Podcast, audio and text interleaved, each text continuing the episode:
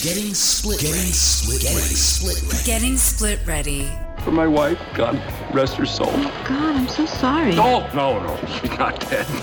We're just divorced. Unscripted and honest discussions on divorce and separation. Getting split ready. What was I supposed to tell him? I divorced you from the show? Here's your hosts, Doug Katz and Mariah Pleasant. Welcome to Getting Split Ready, Chicago's premier divorce podcast. The holidays are coming up. We've been Holidays are talking coming. about Holiday weather is here in Chicago. holiday. No, this isn't holiday. This is like Arctic weather. This is, you know, some holidays like I like Fourth of July holiday. Weather. This is not the good holiday weather.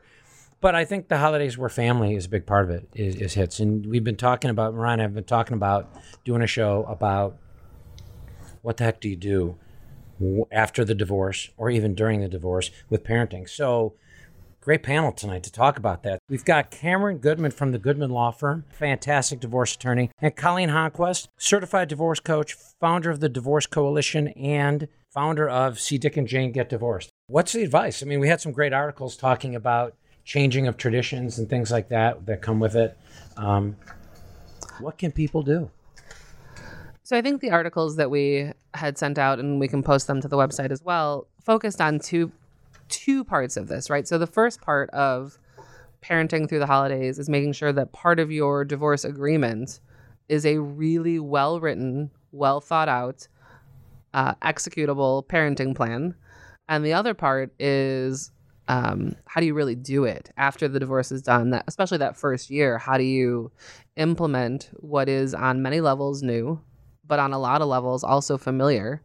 Uh, whatever tradition you had together as a family is either doing is being done by part of the family or by both sides of the family at different times, which is equally awkward, or not at all, which gives a sense of loss. Yeah, so I had the t- I had the two Thanksgivings growing up. did you? and it was crazy. yeah, it was. It was. You know, you go to one and you go to the other, and you ate a ton of food. Sounds delicious. It was. Kind of, you know what? It is kind of cool though because you did like people had their favorite things, so you really got. You know, everybody eats all day anyhow. But yeah, it's, it's crazy. So about a decade ago, um, my mom's side of the family started Thanks Friday because there's a couple divorces in our family, and instead of all of us running around on Thanksgiving, going from house to house to house, we just moved that family to Thanks Friday, and it's made things a lot easier. But that's just an example of one of the ways that families can accommodate growing families. Um, I know, Colleen, you work in more high conflict cases usually, not always, but usually. Um, what are your thoughts on parenting through the holidays? Uh, well, I like what you said about um, uh, parenting agreements during the divorce to be written very clearly. I always talk to my clients about having everything very black and white, and I'm sure Cameron, you can chime in on this. But unless it's spelled out and times and dates and holidays are all very much, you know, very clear between the two families, it does get confusing, and the holidays are stressful anyways. So.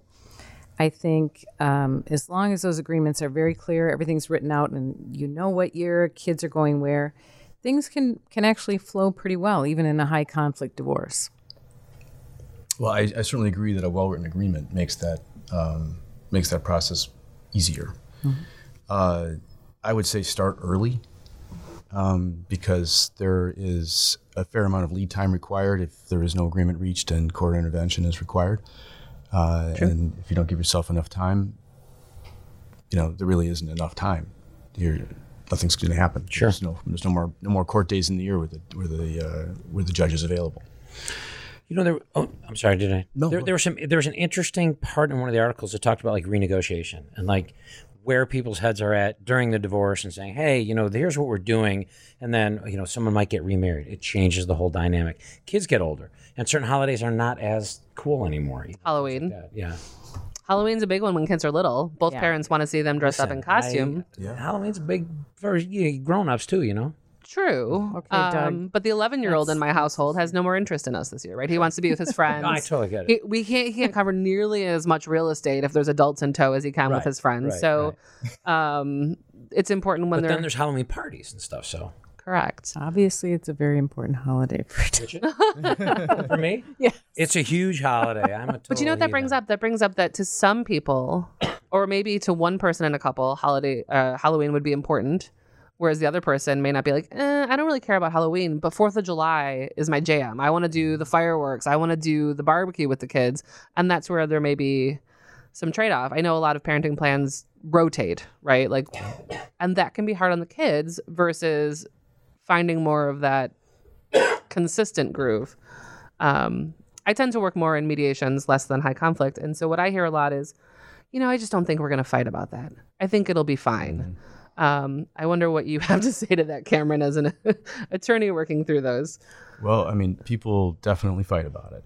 Um, I think that it's it's important to because of the limited amount of time and because judges really don't like these motions. Um, that coming to an agreement, if it's possible, is is, is really the ideal outcome.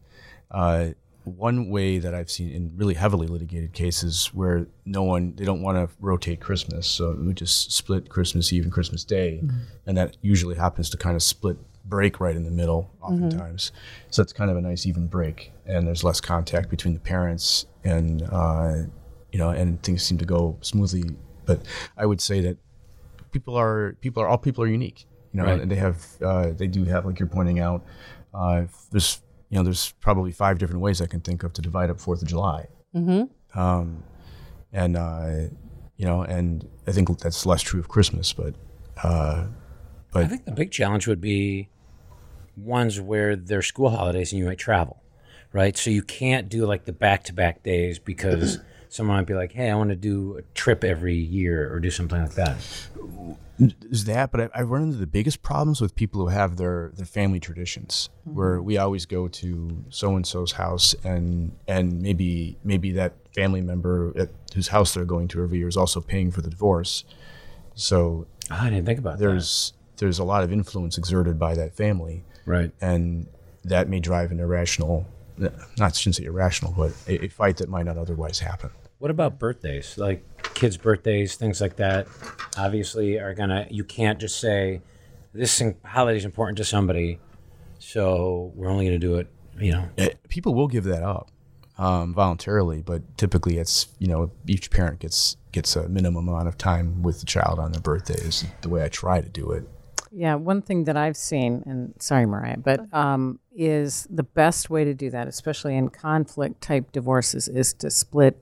It, it's every other year. There's no like splitting the day, so the kid has to go back and forth. And I've just found that every other year is a lot easier on the kids. I don't know, maybe not I can see that. Cameron, but In a high conflict, yeah. yeah, Um, but there have been some studies too that if there's going to be one holiday where parents can come together and share that holiday, which happens in some, not in all, um, not maybe even in most, but if there is a holiday where the parents can come together, the kid's birthday is the one that kind of matters the most because it's their day. Um, but yeah, it's not always. Well, that was part of the feasible. articles. And the articles were talking about that being sort of a good component of everybody working together is doing some of those holidays together. I think one of the parts they talked about is someone had been really estranged for a long time, and then they came back together, and that was the the catalyst for you know a somewhat healthy healthy lifestyle. The other level to that though that I hadn't even thought of was okay, so mom and dad can get along for a day. Mom and dad are fine getting along for a day. Kid's birthday party. What if grandma and grandpa, who maybe paid for the divorce, like you said, aren't going to get along with anybody and are going to make that day mm-hmm. hell no matter what? Then you have to take other people's personalities into effect as well. yeah. Because what you don't want to do is It's messy. ruin the day. Yeah, no doubt. It's really really messy. Uh, and usually the clients that I work with, at least, and maybe I'm the cynical one of the bunch, but um, there's no sharing of holidays and there's no sharing of birthdays. You know, it just it just doesn't work.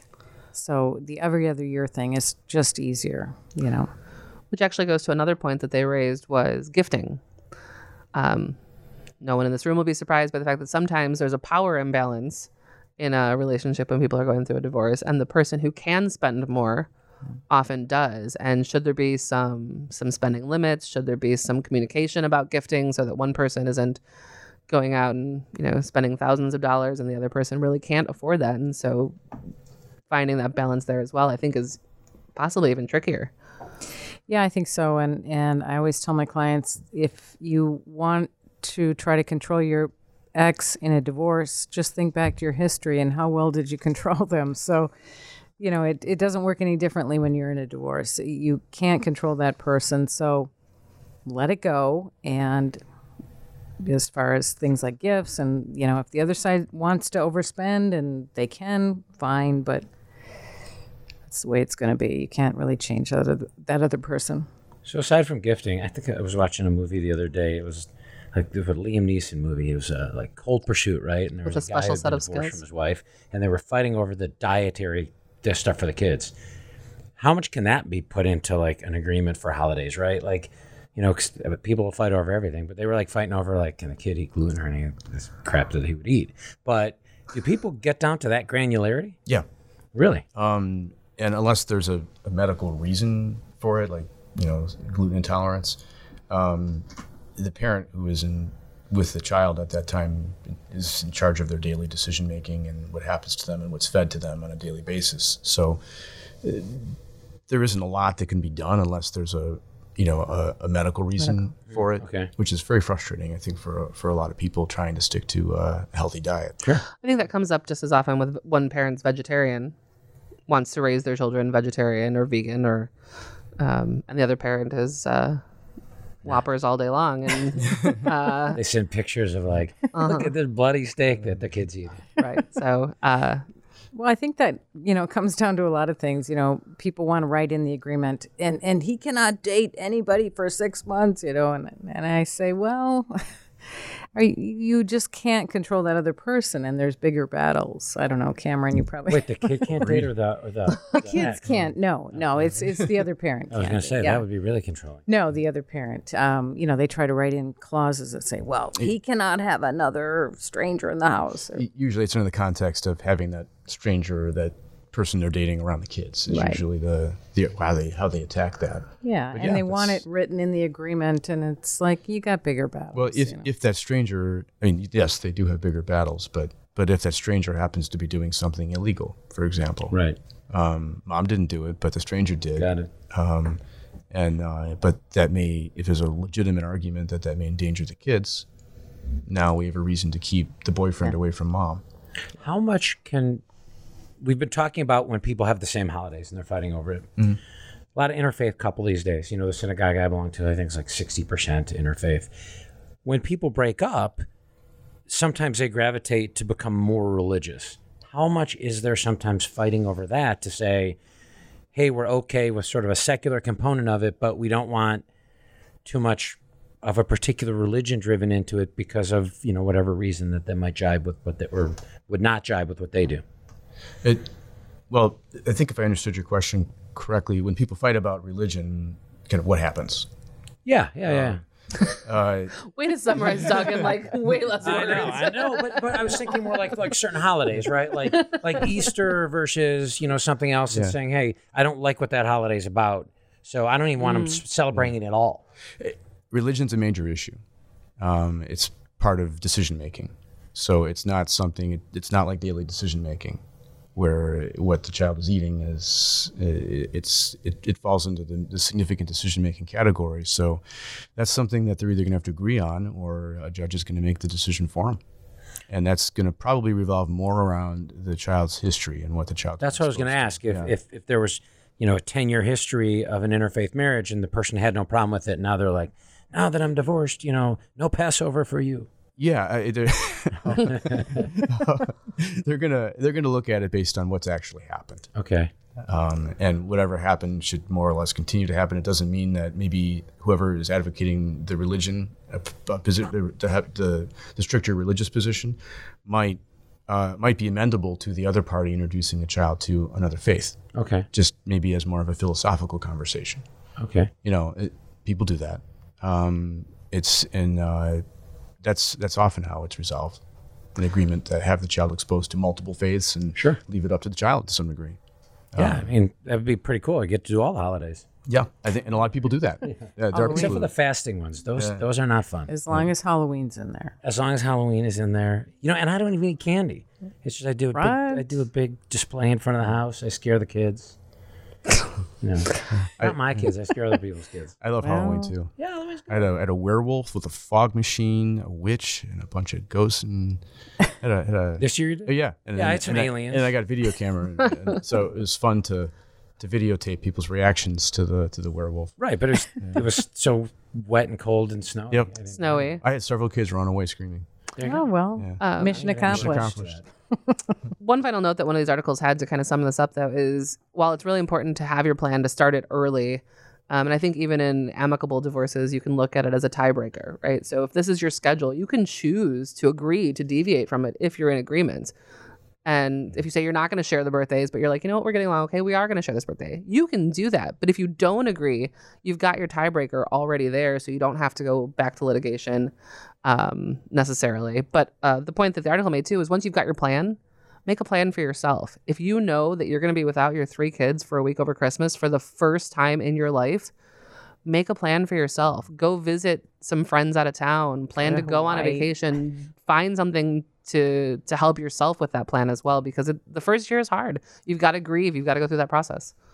Yeah, I think it's it, the biggest point you made is that have everything very clear in writing. Those agreements are very, you know, black and white, but you can always deviate from them. You you can agree as a couple to do things that are different, but like you said, if there's any kind of conflict, you've got it all there in writing, and there's less to litigate in the future. This is but twins would be good. That way you could like each take one. Or That's or super have healthy for the kids. twins. Yeah. Yes. Or just have twins. I'm very pragmatic in my solutions. Yeah, there's no question. A well-written, uh, well-written agreement will save a lot of money down the road in terms of litigation expenses. It's an interesting. It's an interesting topic, especially with the holidays coming. Um, you know, people I think thinking about it in the right way. And what's very interesting to me, kind of wrapping this up, is it's always it should be about the kids. You know, holidays seem to always gravitate back to the kids, and uh, and I think that's got to be everyone's consideration. Definitely. Split Ready is brought to you by See Dick and Jane Get Divorced, the premier divorce organization kit. And we're going to talk about this. Divorce is messy. See Dick and Jane Get Divorced can help keep you organized through the divorce process. If you want to know more, because we have you here, if they want to know more about See Dick and Jane Get Divorced, where can they find the information? At cdickandjanegetdivorced.com. Easy. Very clever. And if you are thinking about divorce, please visit splitready.com and take our free assessment. You can come through your divorce with your finances, your integrity, and your sanity intact. Be informed, ask questions, and be split ready.